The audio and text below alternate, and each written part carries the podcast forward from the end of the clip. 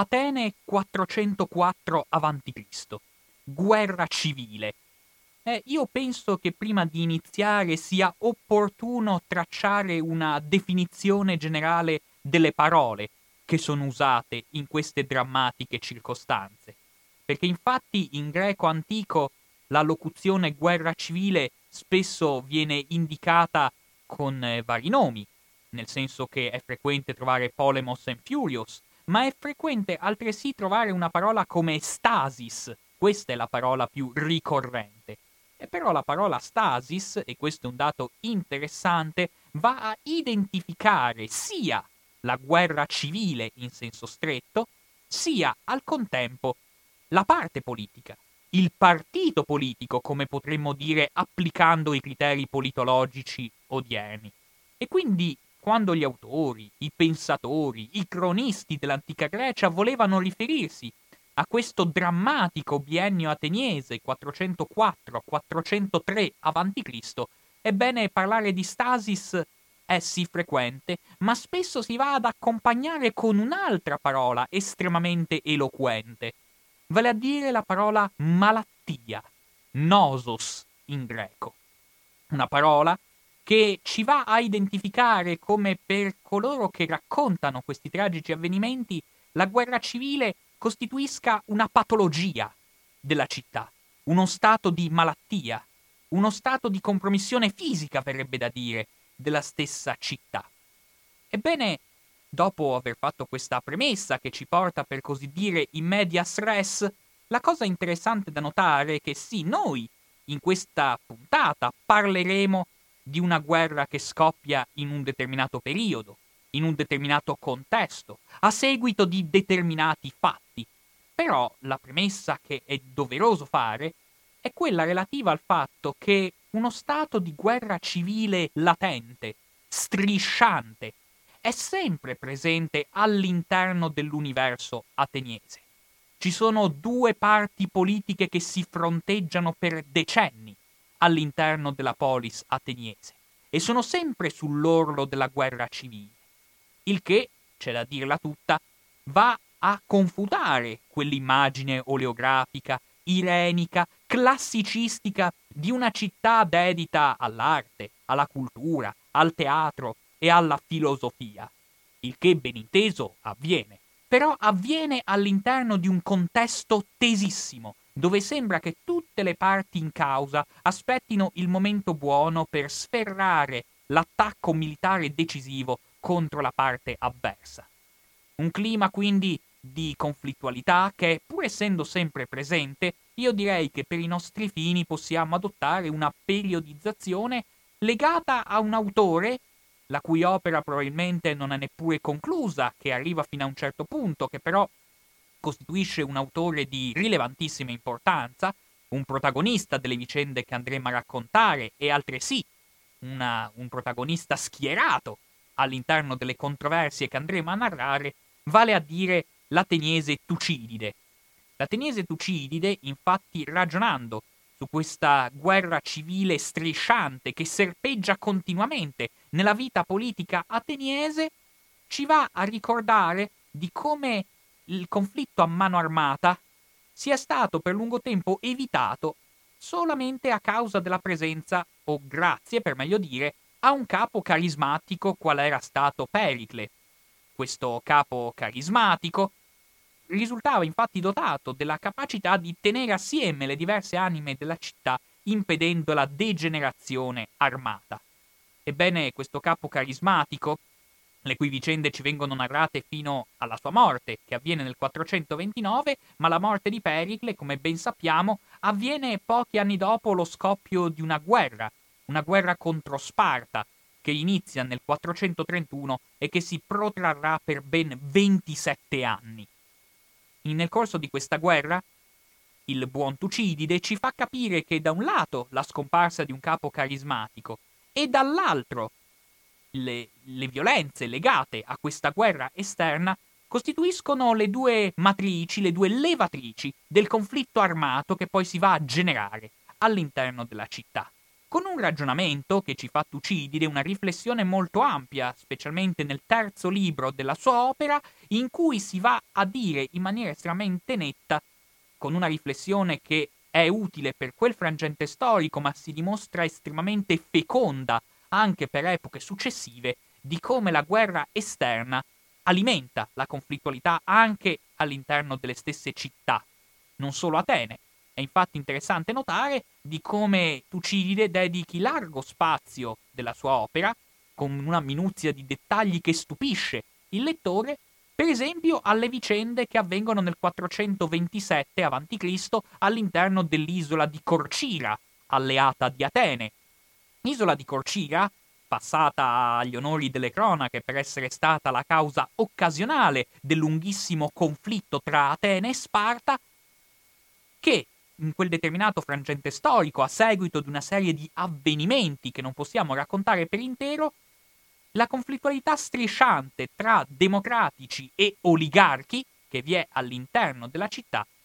a un certo punto, quando la parte del demo politicamente attivo, quando la parte democratica che fronteggia l'elite oligarchica sa di poter contare sull'aiuto ateniese, o almeno così è convinta, decide di procedere con l'inganno, con la forza e con una brutalità sistematica, massacrando, procedendo con l'uccisione fisica dell'intera componente avversaria.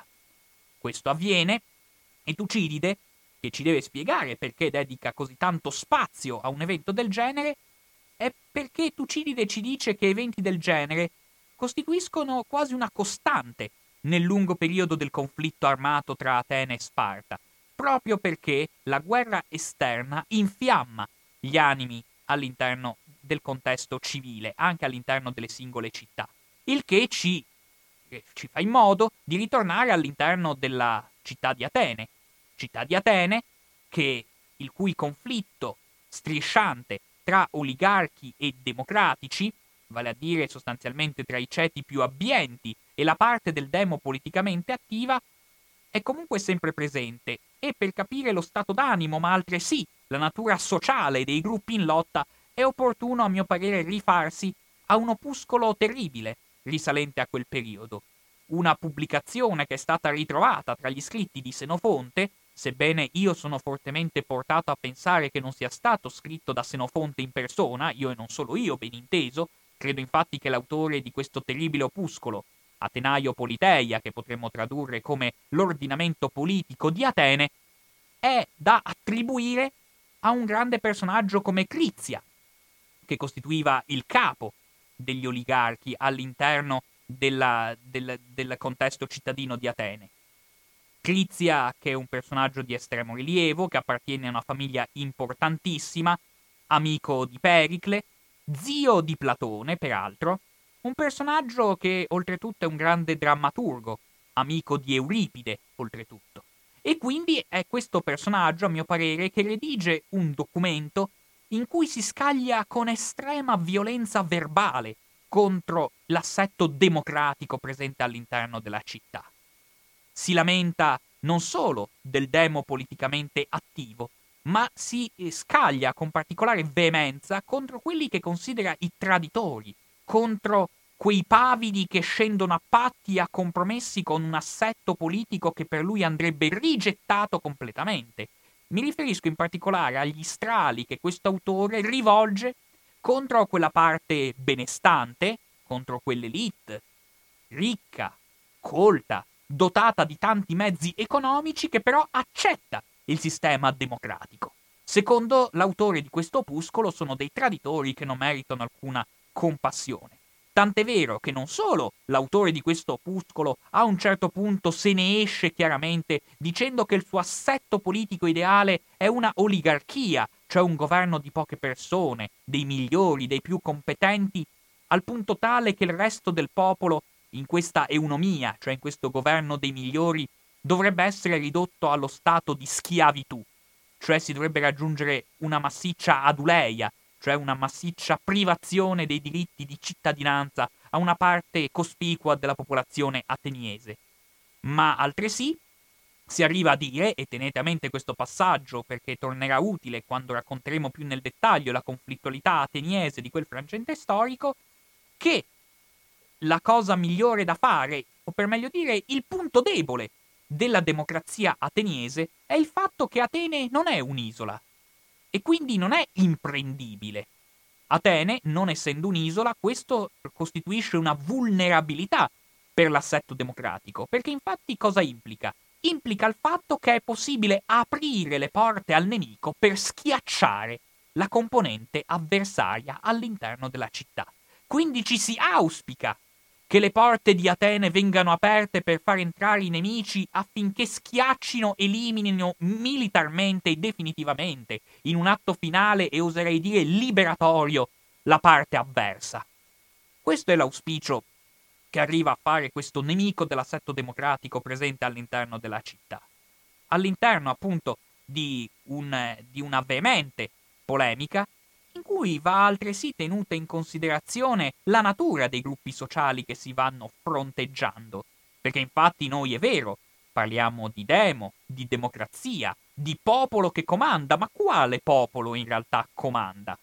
In realtà la democrazia ad Atene, parlo di Atene perché delle altre poleis in realtà non abbiamo conoscenza a sufficienza per trarre delle conclusioni, però ad Atene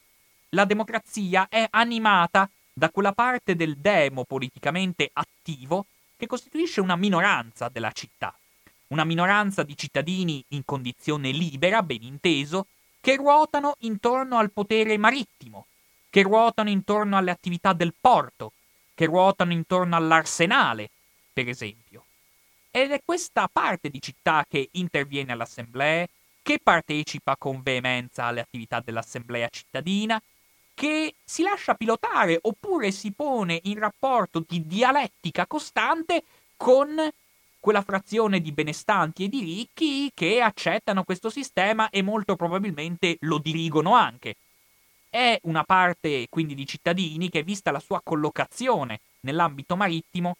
ha tutto l'interesse a fomentare la guerra di Atene contro Sparta. Per quale ragione? Perché la potenza navale è sinonimo di potenza imperiale di Atene e potenza imperiale di Atene significa capacità da parte di questo stesso ceto sociale di acquisire i benefici derivati dal tributo che gli alleati pagano. Ne consegue che questa parte di popolo politicamente attivo spinge continuamente affinché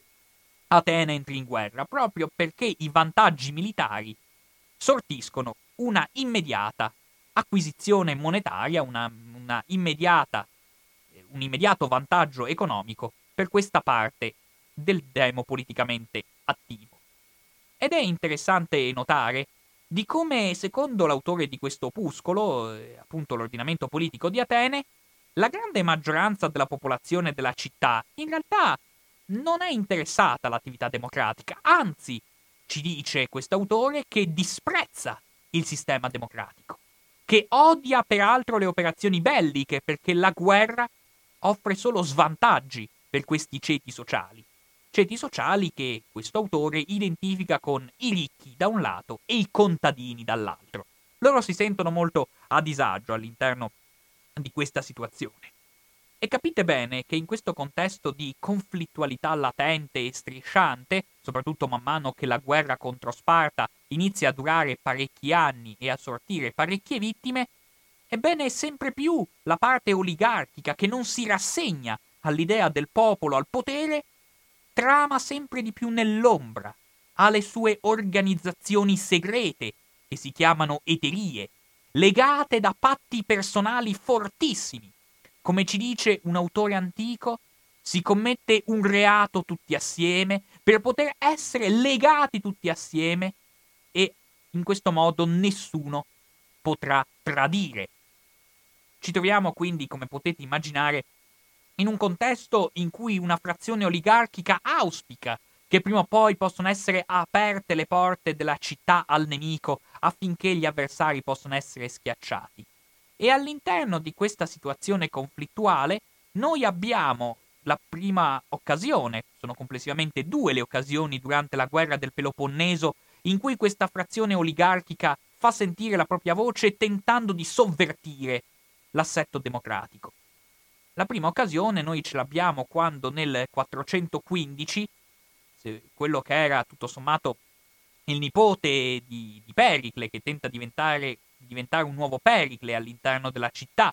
vale a dire Alcibiade, questo personaggio che appunto intende attuare una sua forma carismatica, una forma di dominio all'interno della città di Atene, è lui stesso che per esempio, dopo un aspro dibattito, dopo un tormentato dibattito all'interno dell'assemblea cittadina, riesce a convincere la città a riaprire le ostilità contro Sparta attaccando la grande potenza occidentale, cioè Siracusa.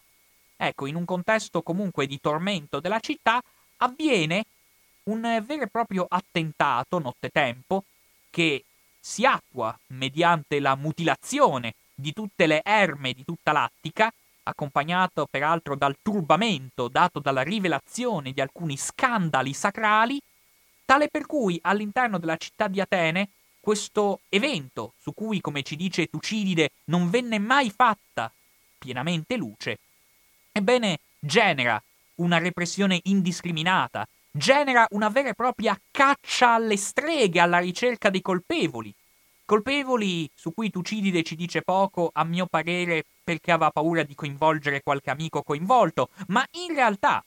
se noi andiamo a considerare ciò che scrive un altro oratore di quel periodo, un grande cronista, che si chiama Andocide, lui ci dà molti dettagli in più su questa vicenda e ci fa capire tutto sommato, essendo Andocide membro di un'eteria potentissima, quindi di una stirpe familiare molto potente, ci fa capire di come in realtà i sospetti dei capi del demos ateniese e in generale della parte politica attiva all'interno della città di Atene abbia avuto un presentimento giusto quando ha capito che dietro questi attentati si celava il desiderio da parte della componente oligarchica di attuare un colpo di Stato per rovesciare gli assetti di potere all'interno della città. Ed è interessante di come poi questa spedizione all'interno del territorio siracusano si conclude con una catastrofica disfatta militare e alla luce di questa disfatta militare vediamo ritornare gli oligarchi a alzare la testa per sovvertire il contesto all'interno della città. Siamo nel 411 a.C., allorché potremmo dire infatti che la democrazia ateniese si suicida, dal momento che è la stessa assemblea rigidamente vigilata da oligarchi sapientemente organizzati e palesemente armati che abroga le clausole di garanzia del sistema democratico. Ed è in questo frangente che emerge in tutta la sua forza un personaggio di cui Tucidide peraltro tesse un elogio straordinario, si chiama Antifonte, che decide per la prima volta nella città di Atene di instaurare un assetto diverso della democrazia, un assetto oligarchico, accompagnato in questo da un altro personaggio molto interessante che è Teramene, questo personaggio che vedremo avrà una vita tormentata e avrà anche una fine abbastanza tragica, che è una persona politicamente molto abile, come vedremo, appartenente a un genos, cioè una stirpe rilevantissima all'interno della città, ebbene, tuttavia, all'interno di un contesto in cui si sono svolti parecchi omicidi politici per generare questo nuovo assetto politico, è evidente di come questo esperimento oligarchico sia destinato ad una vita effimera e infatti, consapevole di come questa situazione non sia destinata a durare, dopo appena quattro mesi è lo stesso Teramine a spingere affinché ci sia una graduale restaurazione del sistema democratico.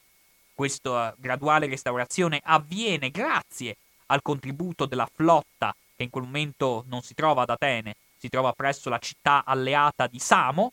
e quindi grazie all'aiuto della flotta la democrazia viene gradualmente restaurata ad Atene, permettendo ad Atene di poter combattere le ultime fasi del conflitto contro Sparta. E come si conclude questo conflitto contro Sparta? Con una catastrofica disfatta militare sul mare della città più potente sul mare, cioè Atene, in un contesto in cui la flotta non viene neanche, la flotta ateniese non riesce neppure a combattere. Un contesto in cui, diciamola chiaramente come sono andate le cose, all'interno di questa battaglia di Egospotami, ci troviamo in un contesto in cui Alcibiade, che era stato allontanato per motivi discutibilissimi, si rivolge disperato al collegio degli strateghi che sta governando le operazioni militari, si rivolge a loro andando fisicamente nella Tracia meridionale, dicendo chiaramente che la flotta ateniese si è situata in una posizione militarmente assurda, eppure Alcibiade viene cacciato con la frase ora comandiamo noi. Capite bene di cosa si sta profilando all'orizzonte, cioè la profezia fatta dall'autore della, dell'opuscolo antidemocratico, secondo cui al momento buono bisogna aprire le porte della città per far entrare il nemico, si è avverata. È evidente che in questo contesto, dinanzi all'incapacità di Atene di voler fronteggiare il nemico spartano in questa battaglia campale, si cela un vero e proprio tradimento da parte dei vertici militari della città. Le navi furono tradite, è il motto che sentiamo ripetere da molti oratori che negli anni racconteranno questi fatti, in particolare Lisia si sofferma su questi avvenimenti. Ebbene, è quello stesso, sono questi stessi autori che ci fanno capire nettamente di come il tradimento da parte dei vertici militari della flotta ateniese costituisca il colpo di scena finale che sancisce definitivamente, anche se ovviamente non ne costituisce l'unica ragione, ragioni determinanti nella sconfitta di Atene contro Sparta non ce ne sono, ma sicuramente questo colpo di scena finale, costituito, come già detto, dal tradimento dei vertici militari della città, ha delle conseguenze rilevantissime sulla storia di Atene. Perché infatti cosa avviene? Dopo un disastro militare di così ampia portata, in cui tutta la flotta viene distrutta, in cui molti delle persone che gravitavano all'interno della battaglia vengono fatte prigioniere oppure vengono uccise, Singolare è il fatto che il comandante degli strateghi ateniesi in quel contesto, cioè Adimanto, viene salvato, viene tratto in salvo dal generale spartano Lisandro, in un contesto che è emblematico ancora una volta di questo tradimento che si sta consumando nella città di Atene. Si sono definitivamente aperte le porte al nemico. E però in un contesto in cui la parte democratica della città di Atene è talmente frastro- frastornata da non capire che situazione si va avvicinando e se ne accorgerà solamente sotto l'urgere degli avvenimenti, è in questo contesto che Sparta, lungi dal fare come di consueto, cioè non riuscire a cogliere la situazione di vantaggio che si va profilando in quel contesto, Sparta, che può contare ai suoi vertici, come già detto, di una figura estremamente abile come Lisandro, cinge immediatamente d'assedio la città di Atene. Un assedio che impedisce i rifornimenti di grano, i rifornimenti alimentari alla città, implicandone quindi il rischio di una morte per fame,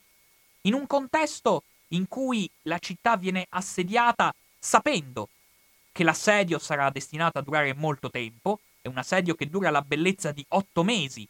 dai primi di settembre del 405 fino alla fine di aprile, 20 o 25 di aprile del 404 a.C.,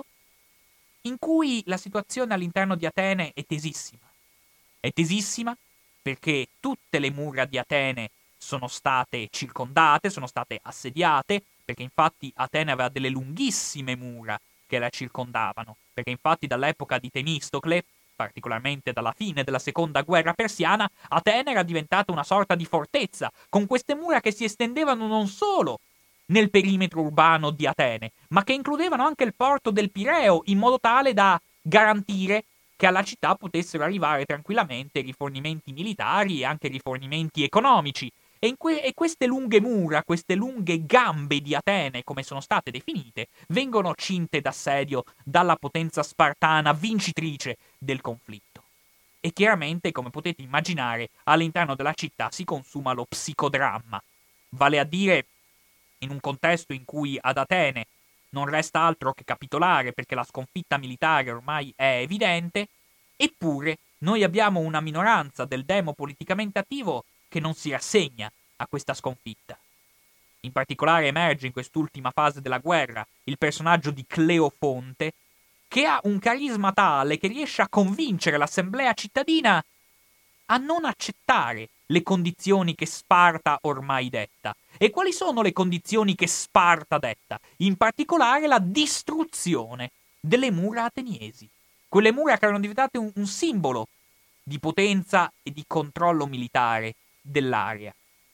Sparta chiede la distruzione, la parziale distruzione di queste mura che congiungono la città col Pireo e, ed è molto difficile che il demo politicamente attivo di Atene accetti un trauma, accetti uno smacco così evidente. Tant'è vero che Cleofonte riesce anche a far passare in assemblea, in un contesto estremamente tormentato, l'idea che chiunque osi anche soltanto proporre l'idea della distruzione delle mura venga passato per le armi. E quindi un contesto estremamente convulso in cui emerge, emerge Teramene, questo personaggio che aveva condotto alla riscossa la democrazia ad Atene nel 411, che era ritornato sulla scena politica con una rinnovata verginità, si era anche finto amico di Alcibiade, non prima però, anzi poco prima, a ben guardare, di quando con un processo micidiale ne ha decapitato la fazione e il partito politico. Ebbene, è lo stesso Teramene che emerge proponendosi di recarsi nel campo avverso, di recarsi da Lisandro, per chiedere quali sono le condizioni che Sparta detta per concedere la pace ed evitare la distruzione fisica della città. Quindi abbiamo Teramene che si rivolge, va a Sparta, si rivolge ai, ai comandanti militari degli avversari che ormai hanno sancito la distruzione della flotta ateniese e quindi hanno in mano la vittoria nella guerra del Peloponneso e rimane lì fermo, senza far niente, per la bellezza di tre lunghi mesi. Dicono le fonti concordemente, Senofonte da una parte e Lisia dall'altra, che Teramene con questa con quest'idea sperava che la città morisse di fame cioè aspettava la resa della città presa per fame, in una situazione di assedio così oppressivo e soffocante che si iniziano ben presto a vedere per le, per le strade di Atene morti di fame, una situazione unica all'interno della città, allucinante sotto molti punti di vista. Però dopo tre mesi in cui Lisandro ha dettato le condizioni per la pace che Atene deve accettare, Teramene ritorna all'interno della polis, viene accettato come il benefattore, come colui che finalmente porterà la pace. E all'interno di un'assemblea, in cui lui alla fine non è altro che spettatore, dal momento che non deve fare altro che comunicare i diktat provenienti da Sparta, si comunica chiaramente che le condizioni di pace che Sparta detta riguardano sì, da un lato, la distruzione delle mura,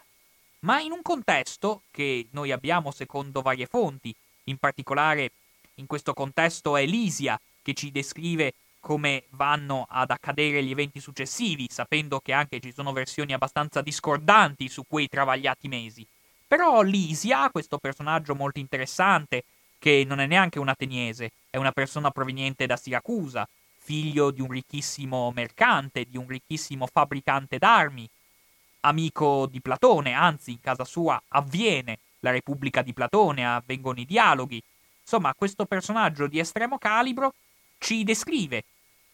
questi avvenimenti, soprattutto in un processo in cui sarà implicato successivamente, in cui torna appunto su questi fatti, andando a raccontarci per sommi capi ciò che avviene in quel frangente particolare,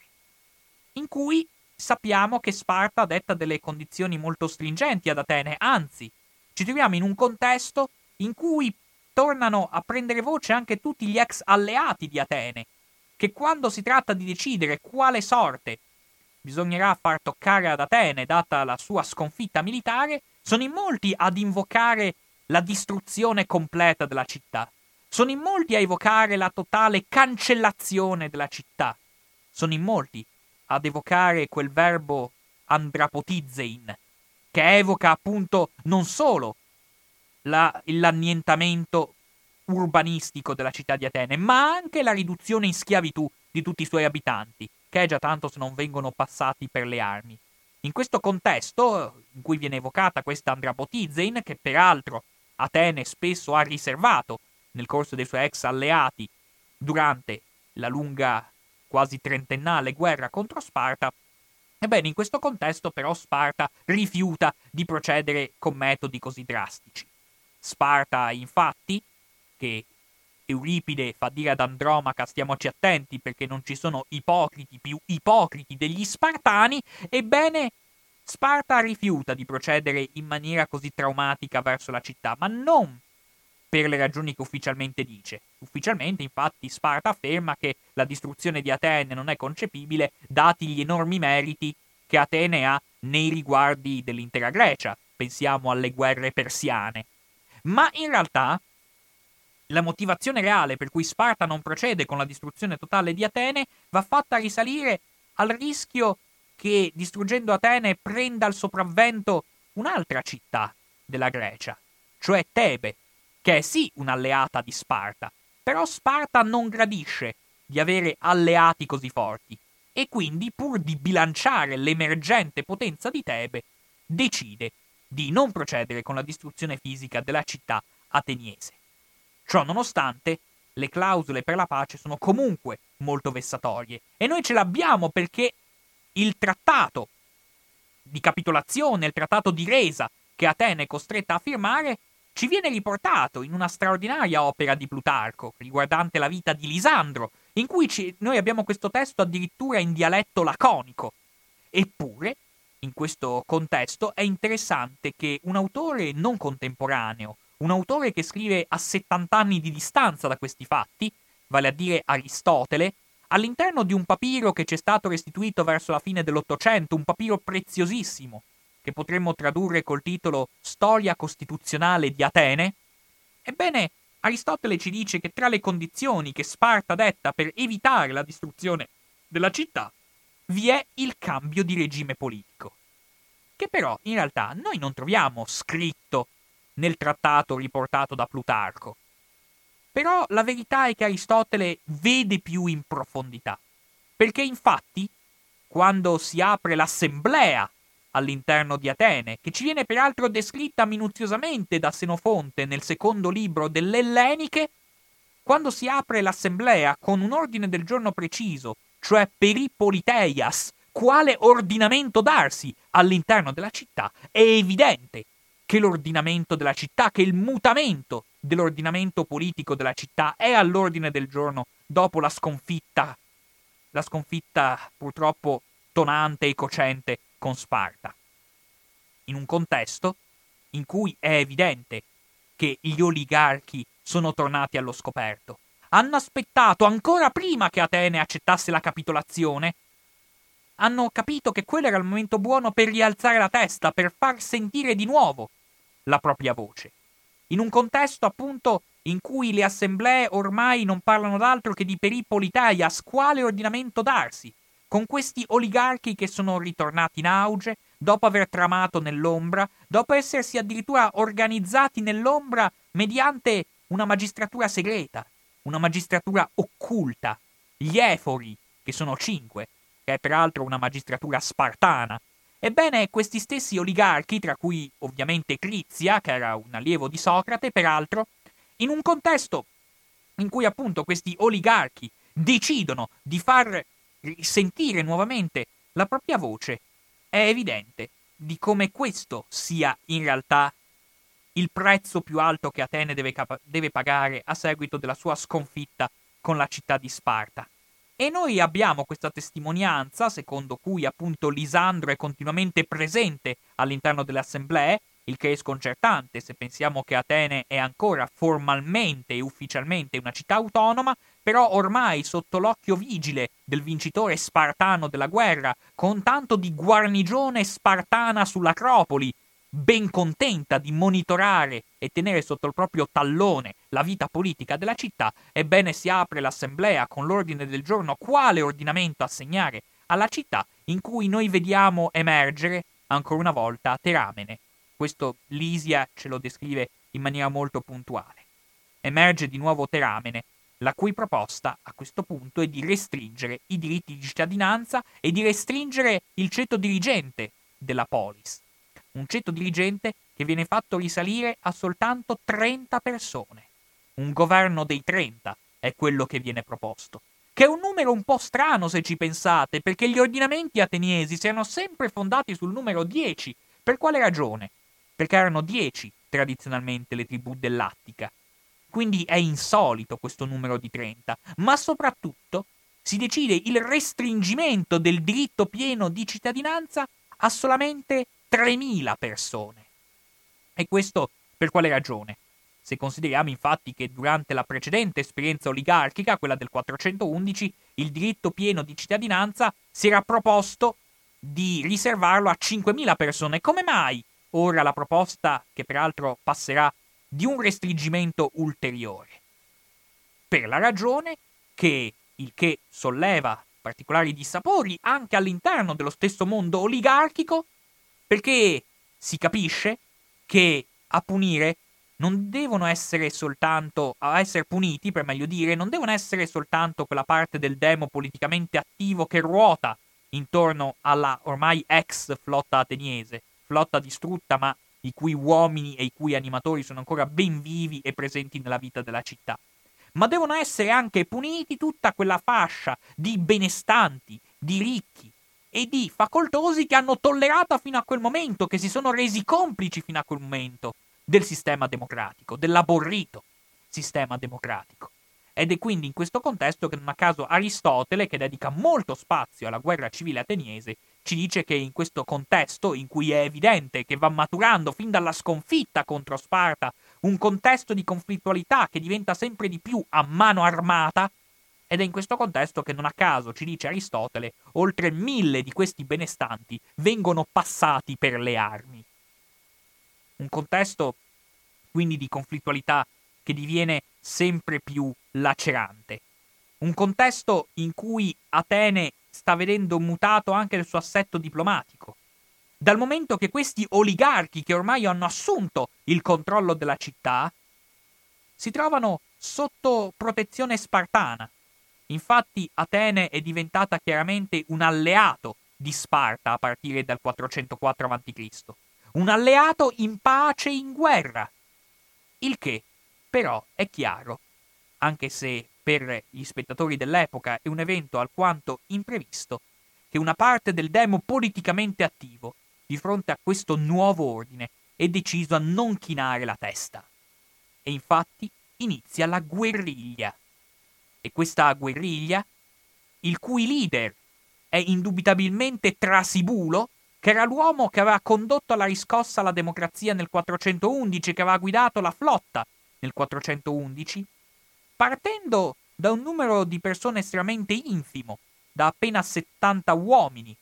Una scena che se vogliamo ricorda un po' quella di Castro a Cuba quando incominciò la sua avventura, ebbene Trasibulo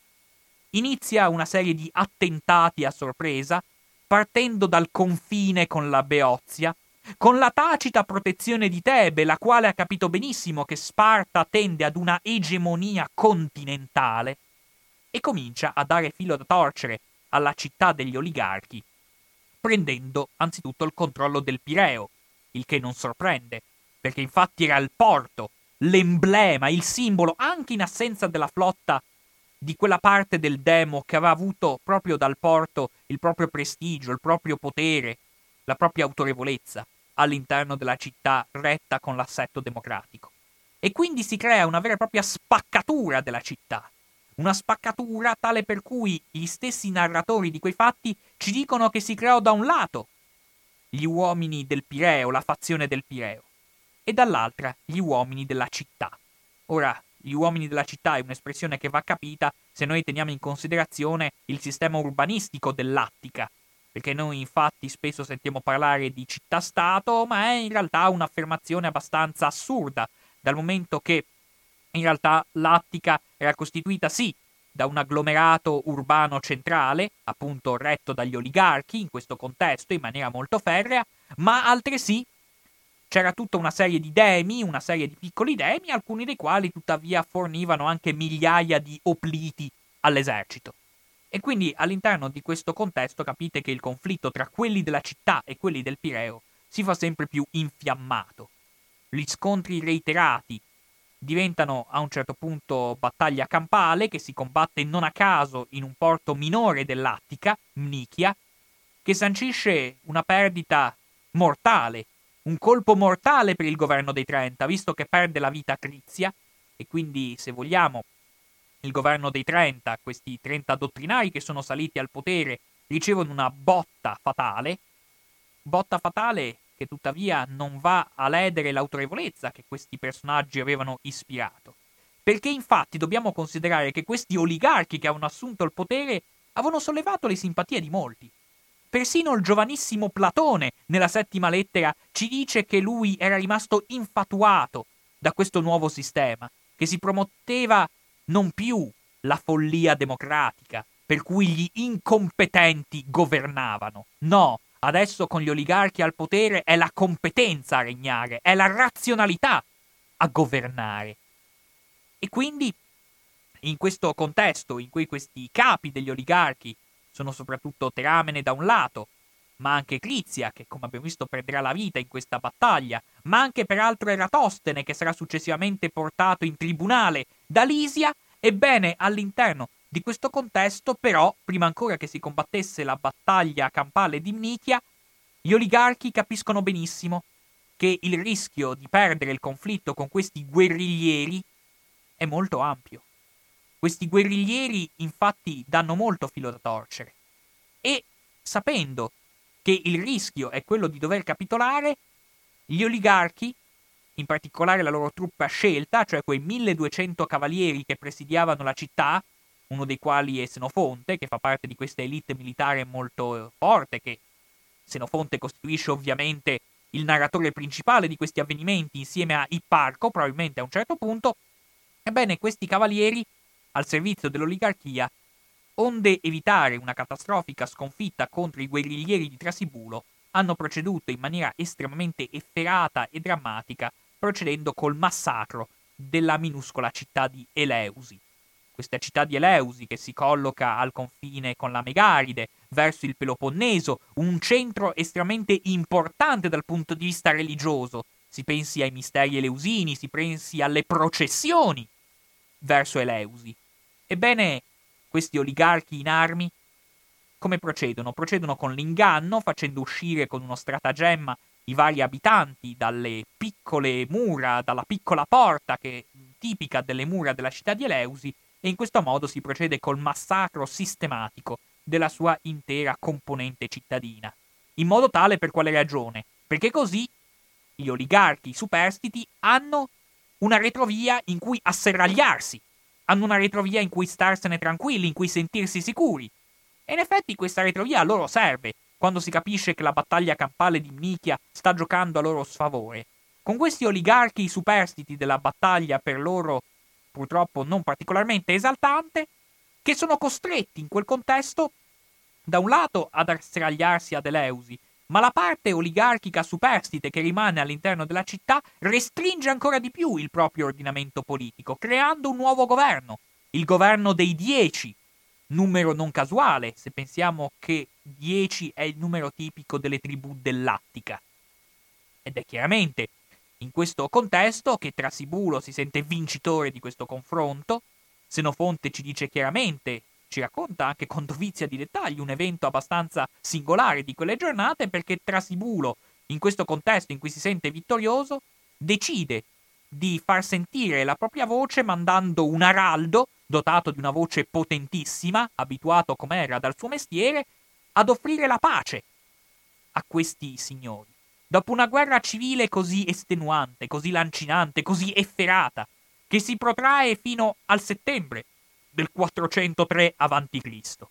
Un contesto in cui appunto Trasibulo, con questo araldo potentissimo, fa sentire la sua voce agli oligarchi dicendo chiaramente che noi tutti apparteniamo alla medesima città, siamo tutti fratelli, apparteniamo alle medesime famiglie, cerchiamo di deporre le armi. Eppure l'oligarchia superstite non solo ritira le truppe per evitare qualsiasi contatto con questo emissario del nemico,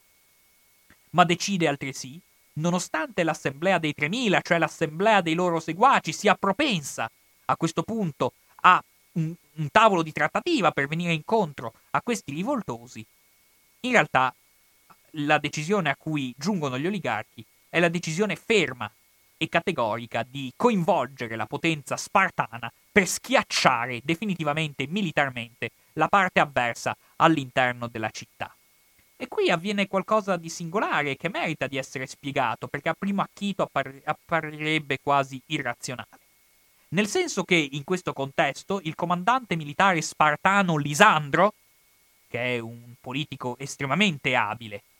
che Plutarco appunto ci descrive in maniera meravigliosa nella sua biografia di, di, di Lisandro, personaggio Lisandro che non dimentichiamocelo, con la sua abilità politica anticipa quello che Machiavelli definirà come politico abile, realpolitico, realista, che deve stare in sulla volpe e in sul leone, che deve avere ambedue queste caratteristiche. Bene, Lisandro le incarna molto bene. E in questo contesto, dove Lisandro viene nominato Armoste di Atene, vale a dire per usare un linguaggio tipico del contesto del secondo conflitto mondiale, diventare Gauleiter, come dicevano i tedeschi, cioè governatore militare, per dir così, di Atene, però in quello stesso contesto interviene per sedare, o per meglio dire per sanare la situazione all'interno di Atene, uno dei due re di Sparta, Pausania, il quale, accompagnato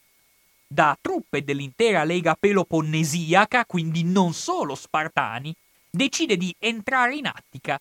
e in qualche modo anche surclassare lo stesso potere di Lisandro. Per quale ragione?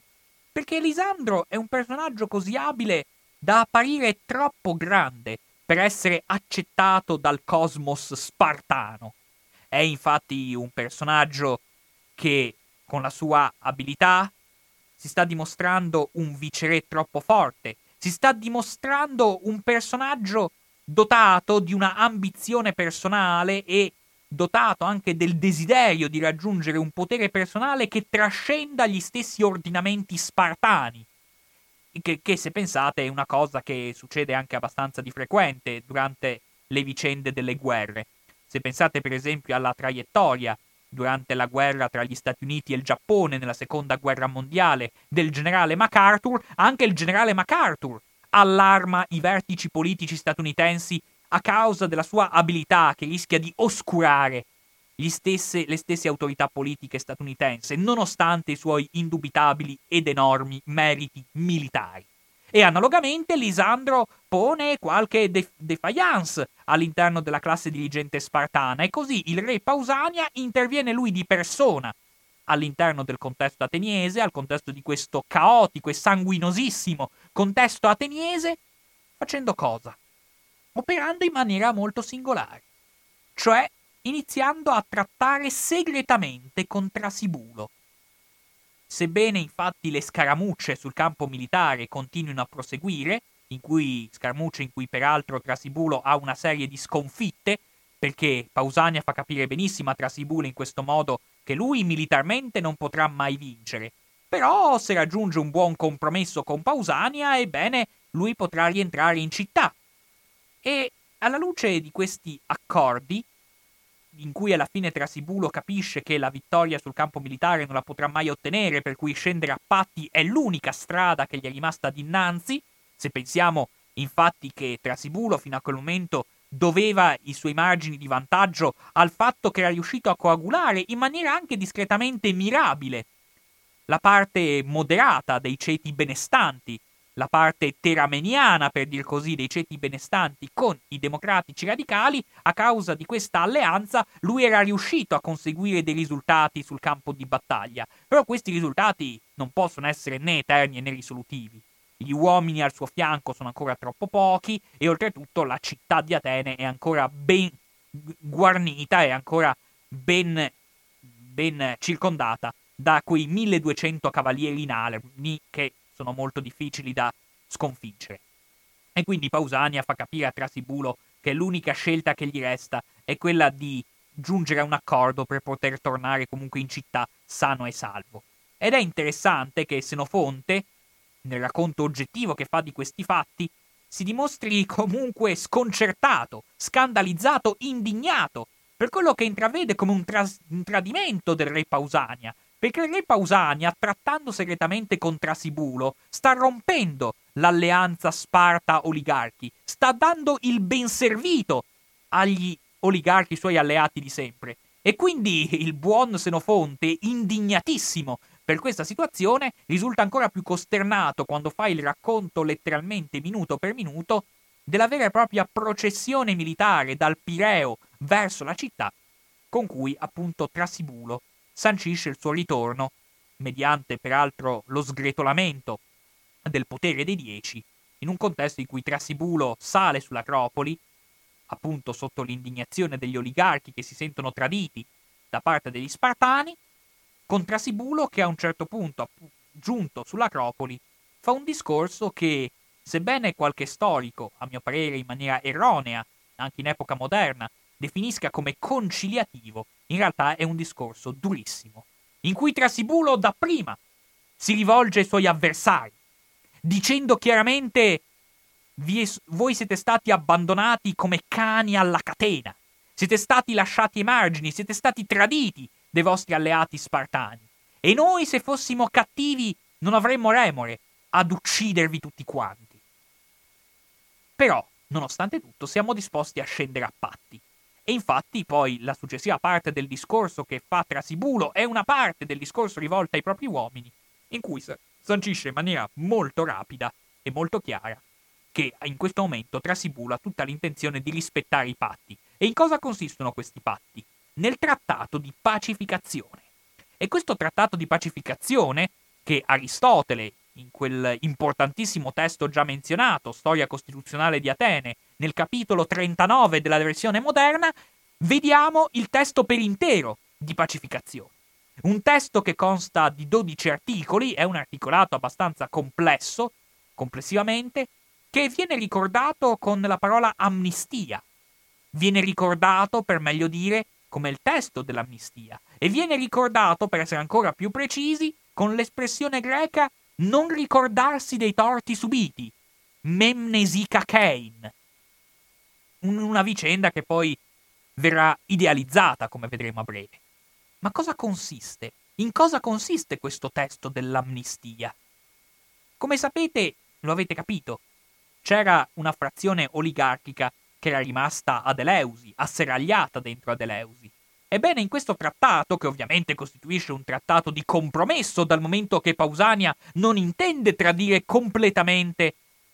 la fazione oligarchica che lo ha sostenuto, e quindi è un testo che comunque riconosce dei diritti politici alla fazione oligarchica, cioè riconosce la sopravvivenza e la tutela della Repubblica di Eleusi, in un contesto in cui di fatto si crea un doppio Stato, Atene da una parte ed Eleusi dall'altra, dove ad Eleusi hanno il diritto di fluire tutte le persone che non accettano la restaurazione democratica all'interno della città di Atene. E quindi appunto in questo contesto in cui si sancisce la possibilità per chi voglia di andare all'interno dell'universo oligarchico costituito dalla città di Eleusi, in un contesto peraltro in cui con molta precisione si sanciscono anche i limiti temporali, cioè si dice che chiunque voglia andarsene ha tempo 10 giorni per fare le valigie, 20 giorni se è residente da fuori perché molti oligarchi ancora non sono tornati. E oltretutto si stabiliscono delle regole anche abbastanza indulgenti, cioè si dice che queste persone hanno diritto di conservare i propri beni e che se hanno bisogno di una casa, ebbene hanno diritto a trovare una casa all'interno di questa repubblica oligarchica di Eleusi. Non ci sarà comunicazione, ovviamente, tra le due città, tranne per i misteri eleusini, tranne per le condizioni religiose, per le situazioni di processione religiosa in cui ateniesi ed eleusini si incontrano appunto per queste motivazioni mistiche.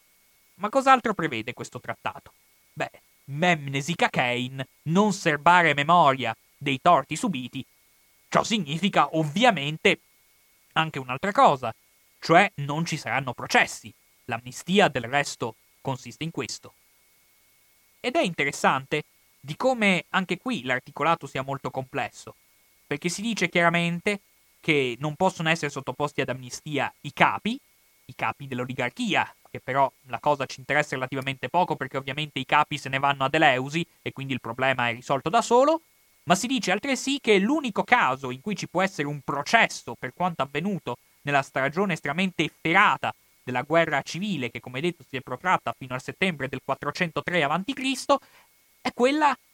nel caso qualcuno abbia ferito o ucciso qualcuno di suo pugno, con le sue mani, autoteiria. In quel caso si manifesta il processo. Poi l'ultima clausola di questo complesso articolato di legge è quello relativo al fatto che il dovere di tutte le parti in causa è di restituire i debiti contratti con Sparta.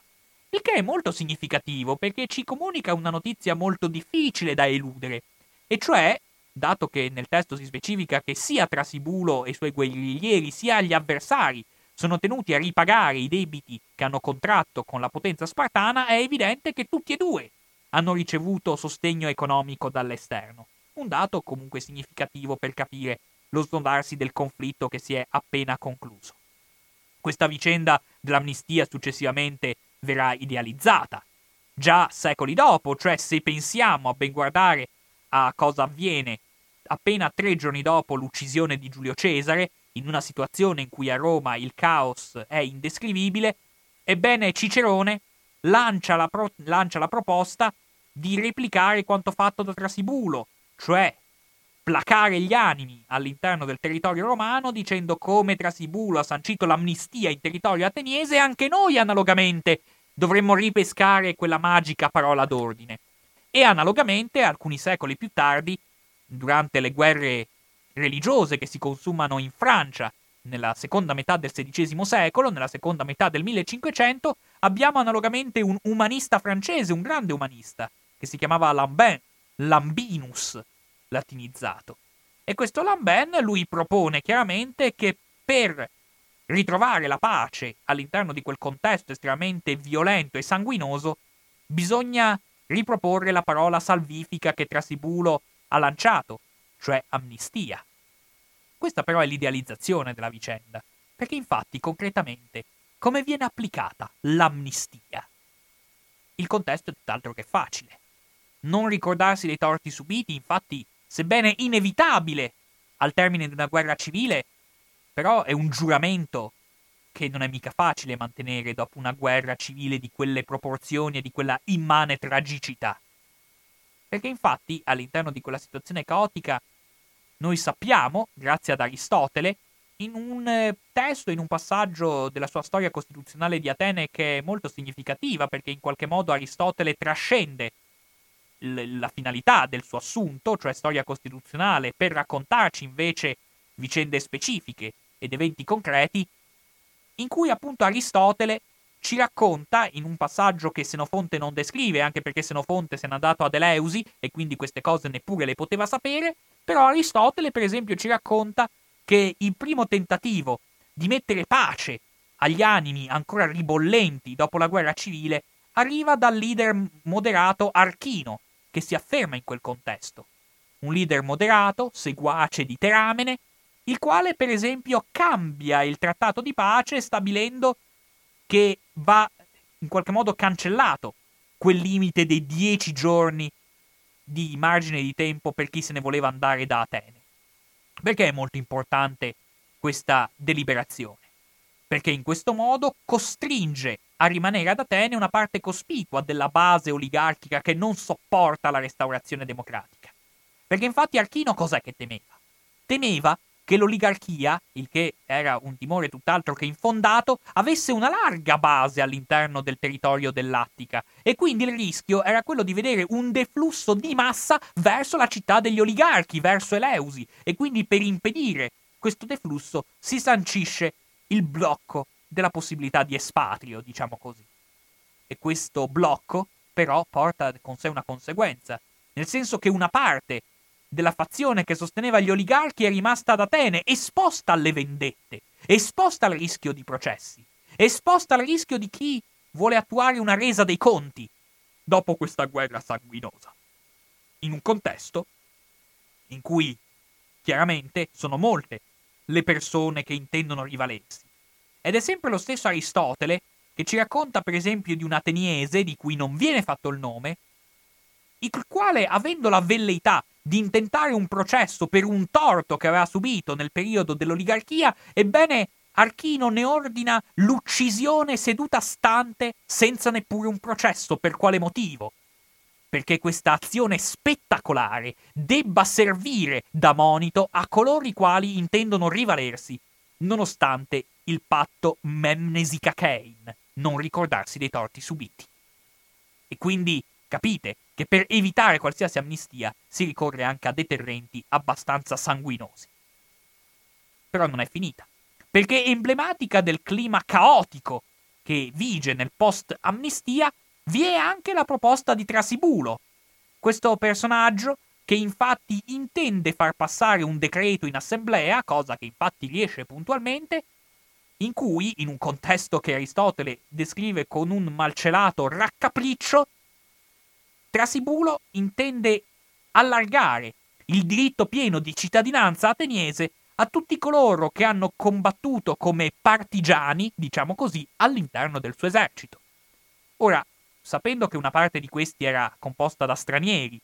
da quello stesso Lisia, per esempio, Lisia che fin da subito ha fiancheggiato Trasibulo, sapendo di come nel periodo della guerra civile era stato visto privato dei suoi beni e suo fratello peraltro era stato ucciso in circostanze mai chiarite.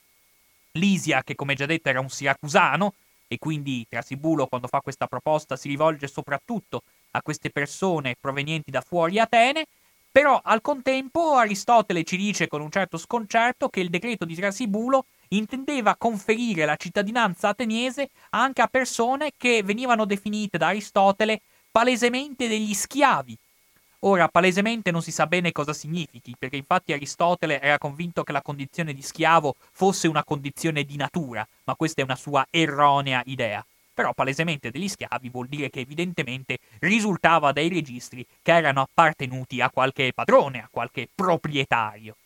Contro il decreto di Trasibulo, Archino muove un'accusa di illegalità che è una delle accuse più pesanti che si possono muovere all'interno della polis ateniese, perché rischia di avere delle conseguenze sul bersagliato persino nell'ambito dei diritti di cittadinanza. E quindi evidentemente in questo contesto di intimidazioni molto violente è chiaro che alla fine questo decreto radicalmente democratico viene cancellato.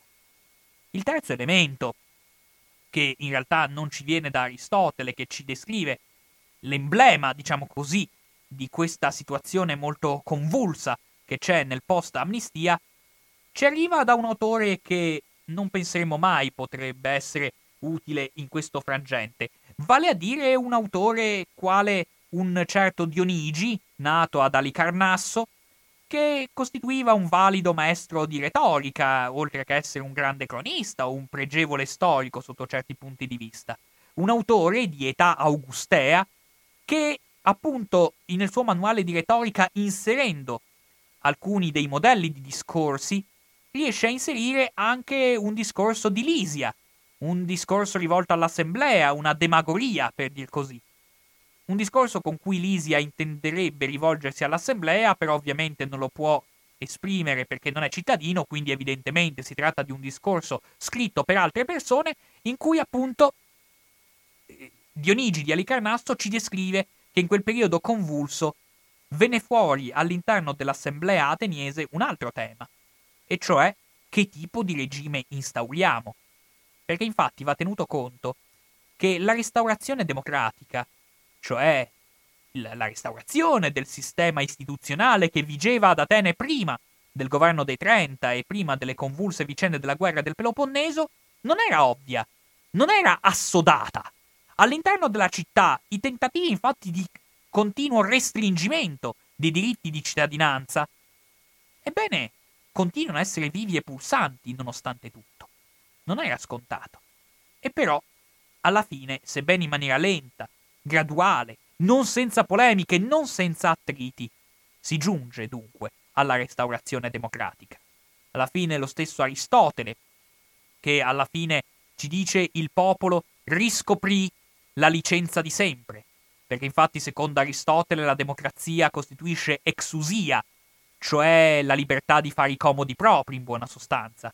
In questo, se vogliamo, anticipando il pensiero politico romano. Come ben sapete, infatti, all'interno del contesto romano la parola democrazia neppure esiste, perché non esiste il concetto, per cui non esiste neppure la parola per descriverla, e quando lo stesso Cicerone deve alludere all'ordinamento politico ateniese, preferisce definirlo eccesso di libertà,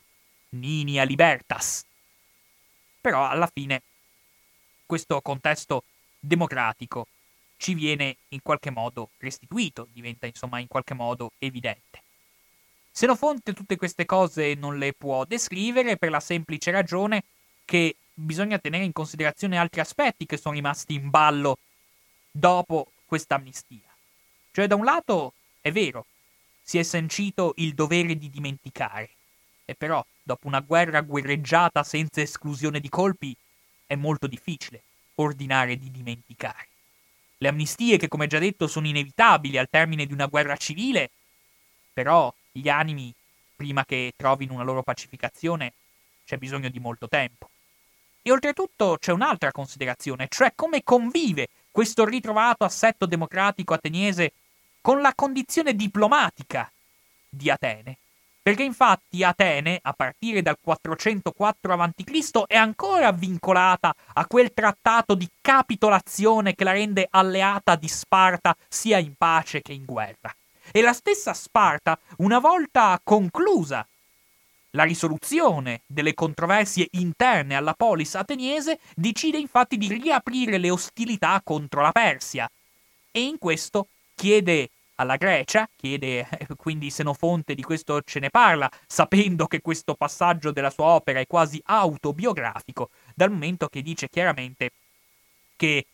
eh, Sparta, per questa spedizione militare, chiede un contingente di 300 cavalieri ateniesi. E questo contingente di 300 cavalieri viene spedito sì in Asia, però sperando che crepassero di fame.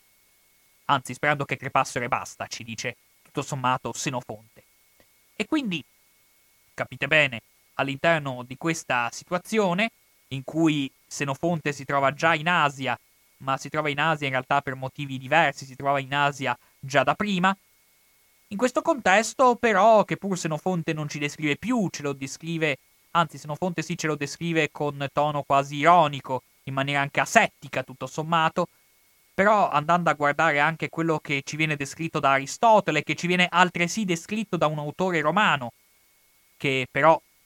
fa riferimento a un autore greco come riferimento, mentre il re di Sparta Agesilao sta conducendo le sue spedizioni militari in territorio asiatico, ebbene all'interno di Atene c'è un'altra questione rimasta in ballo da risolvere dopo la guerra,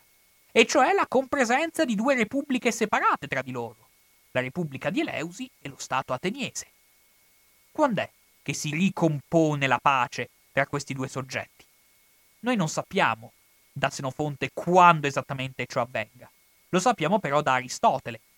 che ci dice che la, la fazione di Eleusi e la fazione democratica ateniese si riappacificarono definitivamente due anni dopo, cioè nel 403, sotto appunto l'arcontato di un tale che si chiamava Xenaidos, Xeneneto, come viene definito talvolta. Ed è interessante che quando Aristotele ci dice si riappacificarono, ebbene, questa è un'espressione eufemistica. D'altro canto, Va tenuto in considerazione che questa pacificazione, al termine della quale venne ristabilito solennemente il giuramento Memnesicachein, non ricordarsi di tutti i torti che sono stati, che sono stati subiti, ebbene, in realtà, per sancire questa pacificazione, è avvenuto in maniera estremamente macabra, vale a dire, a un certo punto si diffonde all'interno del ceto dirigente di Atene l'idea forse fondato o forse no, il sospetto per meglio dire, che da Eleusi si stanno reclutando mercenari per condurre una spedizione militare contro Atene, ebbene cosa avviene? Il ceto dirigente ateniese decide di convocare per un tavolo di trattativa la classe dirigente oligarchica di Eleusi, però dopo averla convocata decide di sterminarla integralmente all'interno di un episodio che è passato alla storia come l'agguato di Eleusi. E solo dopo questo tragico avvenimento si può dire, come dice, insomma, un po' sarcasticamente Aristotele, che si riappacificarono le varie componenti della città. Senofonte, come già detto, in quel periodo storico si trova in Asia. Segui- sta seguendo, insomma, le operazioni militari all'interno del territorio asiatico. In un contesto in cui tutti i capi dei mercenari greci, quindi non solo ateniesi ma anche provenienti dalle altre poleis, vengono uccisi a tradimento dal satrapo persiano Tisaferne.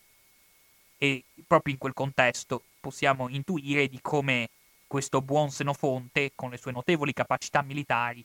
decide, decida di guidare la famosa ritirata dei 10.000 che non appena vede avvicinarsi il comandante spartano, decide di mettersi agli ordini del comandante spartano che sta dirigendo le operazioni.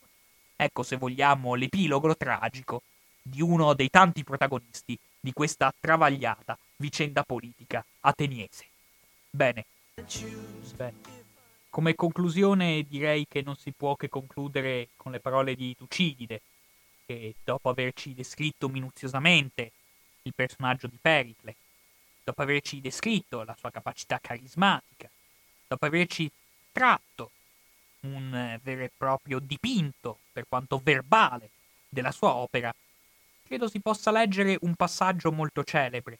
cioè l'elogio della democrazia che giunge dalle pagine di, di Tucidide, in particolare dal secondo libro della sua opera, in cui appunto Tucidide riporta, per quanto la fedeltà è sempre opportuno metterla tra virgolette, le parole che Pericle rivolge al suo popolo per elogiare la democrazia. È un passo molto celebre che tuttavia ritengo la conclusione migliore per questa relazione. La maggior parte di quanti hanno parlato qui nel passato loda chi all'usanza della cerimonia aggiunse questo discorso,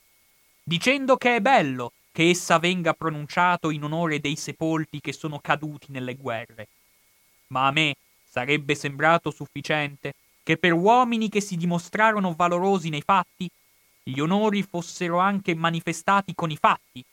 come vedete proprio ora, nel caso di questa sepoltura preparata a spese pubbliche. E avrei preferito che il credere nelle virtù di molti uomini non corresse rischi in relazione alla capacità di parlar bene o male. È difficile parlare in modo adatto in una situazione in cui si riesce a malapena a dare un fondamento perfino all'opinione che sia stata detta la verità. Infatti l'ascoltatore che conosce gli avvenimenti per propria esperienza ed è ben disposto verso i caduti potrebbe forse pensare che qualche aspetto sia illustrato in modo alquanto inadeguato in confronto ai suoi desideri e alla sua conoscenza. Mentre chi non ne ha esperienza, se dovesse udire cose che siano al di sopra delle proprie capacità, potrebbe credere per invidia che vi siano delle esagerazioni. Fino a questo punto sono tollerabili le lodi degli altri, fino cioè al punto in cui ciascuno crede di essere anche lui capace di far qualcosa di ciò che ha sentito narrare. Ma per ciò che supera le loro possibilità, gli uomini nutrono subito invidia e non vi credono. Ma poiché dagli antichi è stato riconosciuto che la cerimonia svolta in questo modo andava bene, devo anch'io seguire l'usanza e cercare di soddisfare il più possibile il desiderio e l'opinione di ciascuno di voi. Comincerò parlando prima di tutto dei nostri antenati. È giusto e nello stesso tempo appropriato in un'occasione come questa che sia dato loro l'onore di questo ricordo. Vivendo nella nostra terra, sempre gli stessi abitanti, nel susseguirsi delle generazioni, l'hanno tramandata libera fino ad oggi, grazie al loro valore. Essi sono degni di lode, e ancor più lo sono i nostri padri. Infatti, dopo aver conquistato non senza fatica tutto l'impero che possediamo, aggiungendolo a quanto avevano ereditato, hanno lasciato anche questo a noi, la generazione di oggi. Ma la potenza dell'impero, nella maggior parte dei suoi elementi, l'abbiamo accresciuta noi stessi, che oggi siamo ancora più o meno nell'età di mezzo e abbiamo reso la città sotto tutti gli aspetti sufficiente a se stessa al massimo grado, sia per la guerra, sia per la pace. Tralascerò, poiché non voglio dilungarmi davanti a voi che conoscete queste cose, di parlare delle gesta compiute da questi uomini durante le guerre, gesta grazie alle quali avvenne ogni conquista, o con le quali noi o i nostri padri respingemmo con ardore il nemico, barbaro o greco, che ci attaccava. Ma sulla base di quali principi raggiungemmo questa potenza e con quale sistema di governo e grazie a quali caratteristiche di vita tale potenza divenne grande questo mostrerò per prima cosa, e poi passerò anche all'elogio di questi uomini. Credo che nell'occasione attuale non sia sconveniente che si dicano queste cose. E che sia utile che tutta la folla di cittadini e di stranieri le ascolti. Abbiamo un sistema di governo che non emula le leggi dei vicini, ma siamo noi stessi un modello piuttosto che gli imitatori di altri. E quanto al nome, per il fatto che non si amministra lo Stato nell'interesse di pochi, ma di una maggioranza, si chiama democrazia. Secondo le leggi vi è per tutti l'eguaglianza per ciò che riguarda gli interessi privati, e quanto alla considerazione di cui si gode, ciascuno è preferito per le cariche pubbliche a seconda del campo nel quale si distingue, e non per la classe da cui proviene, più che per il merito.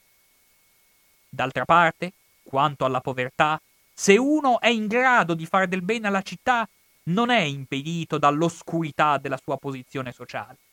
Noi svolgiamo la nostra vita di cittadini liberamente, sia nei rapporti con lo Stato, sia per ciò che riguarda i sospetti reciproci nelle attività di tutti i giorni.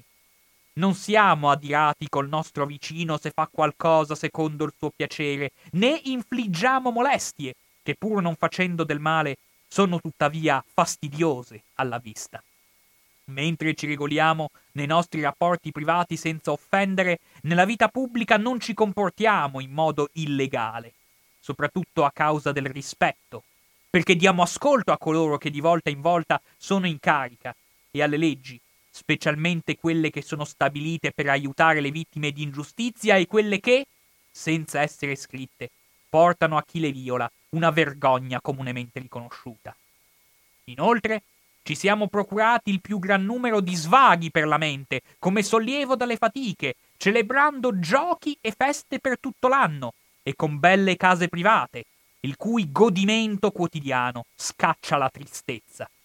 E a causa della grandezza della città, tutti i prodotti di tutta la terra sono importati. E succede che godiamo i beni prodotti da noi come se non ci appartenessero più di quelli che ci giungono dagli altri popoli anche nei metodi di preparazione all'attività militare siamo diversi dai nostri avversari. E cioè sotto questi aspetti. Presentiamo la città aperta a tutti. E non succede mai che con le espulsioni di stranieri noi impediamo a qualcuno di conoscere o di vedere qualche cosa, da cui un nemico potrebbe trarre vantaggio vedendola, se non fosse nascosta. Non abbiamo maggior fiducia nelle misure preventive e negli inganni che nel coraggio che proviene da noi stessi e che mostriamo al momento di passare all'azione. E quanto ai sistemi educativi, mentre loro subito, fin da fanciulli, con esercizi faticosi cercano di formare il coraggio, noi, anche se viviamo liberi da costrizioni, non meno coraggiosamente affrontiamo pericoli eguali. Eccone una prova. Gli Spartani non marciano contro la nostra terra solo con le proprie forze, ma con tutte quelle di cui dispongono, mentre noi, quando invadiamo il territorio dei nostri vicini, affrontiamo in battaglia in una terra straniera uomini che combattono per difendere i propri beni, e nella maggior parte dei casi li vinciamo senza difficoltà.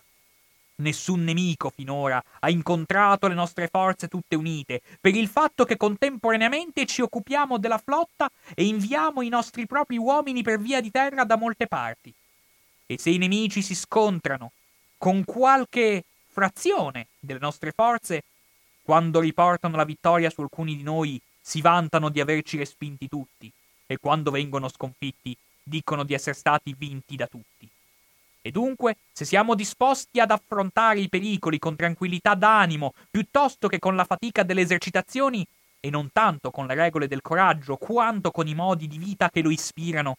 abbiamo il vantaggio di non soffrire prima del tempo in vista delle fatiche future, e quando le affrontiamo di non mostrarci meno coraggiosi di coloro che faticano continuamente, e la nostra città è degna di essere ammirata non solo per queste cose, ma per altre ancora.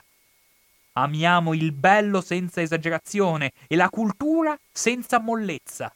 Ci serviamo della ricchezza più come mezzo per agire che per vantarcene a parole.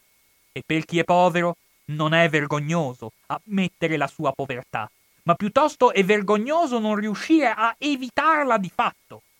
Vi è nelle stesse persone la cura dedicata agli affari privati insieme a quella per gli affari politici.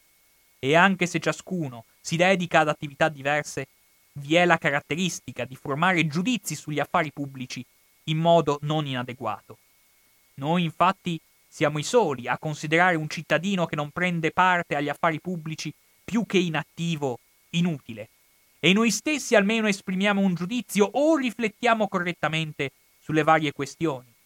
senza considerare le parole dannose all'azione, ma considerando piuttosto il danno un danno, il non essere informati con le parole prima di procedere con l'azione a ciò che è necessario compiere. Infatti, a differenza degli altri, abbiamo questa qualità. Mostriamo un grandissimo ardimento e contemporaneamente riflettiamo su ciò che stiamo per intraprendere. Per gli altri invece è l'ignoranza che dà il coraggio,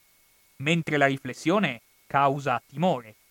Ma è giusto che vengano considerati più forti di tutti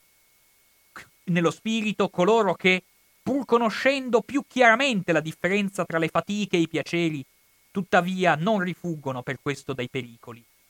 E anche in fatto di generosità ci comportiamo in modo contrario ai più. Ci procuriamo gli amici non ricevendo benefici, ma facendoli. Ed è più costante nell'amicizia chi ha conferito il favore in modo tale da conservare, grazie alla benevolenza dimostrata verso la persona a cui ha dato il beneficio, la gratitudine che questi gli deve. Chi invece è debitore è meno sensibile, perché sa che restituirà il fatto generoso non per ricevere gratitudine, ma per assolvere un debito. E siamo i soli a beneficare altri senza paura, non tanto per un calcolo dell'utilità che ne deriva, quanto per la fiducia che nasce dalla libertà. Riassumendo, affermo che tutta la città è un esempio di educazione per la Grecia, e che a mio parere il singolo individuo educato da noi può essere disponibile e sufficiente alle più svariate attività con la massima versatilità e disinvoltura. E che questo non sia uno sfoggio di parole dette per l'occasione, ma piuttosto la verità dei fatti, lo indica la stessa potenza della città che abbiamo ottenuto attraverso queste caratteristiche di vita. Essa è la sola, tra le città dei nostri giorni, ad affrontare la prova mostrandosi superiore alla sua reputazione la sola, a non offrire al nemico che l'ha attaccata motivo di indignazione per la qualità degli uomini che lo fanno soffrire, né offre al suddito motivo di rimprovero, come se fosse dominato da uomini indegni. Noi mostriamo la nostra potenza con grandi prove, non certo senza testimonianze, e siamo oggetto di ammirazione per gli uomini d'oggi, come lo saremo per quelli di domani. Non abbiamo bisogno di un Omero che faccia il nostro elogio, né di uno che al momento diletti con le sue parole,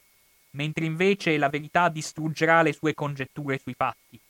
Ma abbiamo costretto tutto il mare e tutta la terra a subire il nostro ardimento, e ovunque con i nostri cittadini abbiamo lasciato monumenti eterni di imprese andate male o andate bene. Per una tale città questi uomini combatterono e morirono nobilmente, non volendo che essa fosse loro sottratta, ed è giusto che ognuno di quelli che sono rimasti sia pronto a soffrire per lei. Il discorso prosegue molto oltre, un discorso in cui non dimentichiamolo. Pericle si rivolge a una cittadinanza ateniese che, nonostante le gravi perdite subite nel corso della guerra del Peloponneso, poteva contare all'apice del suo potere su 30.000 maschi adulti in età militare, cioè su 30.000 cittadini plenoiuri. Potete intuire quindi quanto sia stato traumatico un contesto in cui la cittadinanza viene ristretta a 3.000 persone. Considerazione finale di una relazione dedicata alla guerra civile ateniese, con cui adesso a questo punto mi sento di interrompere definitivamente questa relazione. Vi ringrazio per l'ascolto, vi invito come al solito a non lasciare le frequenze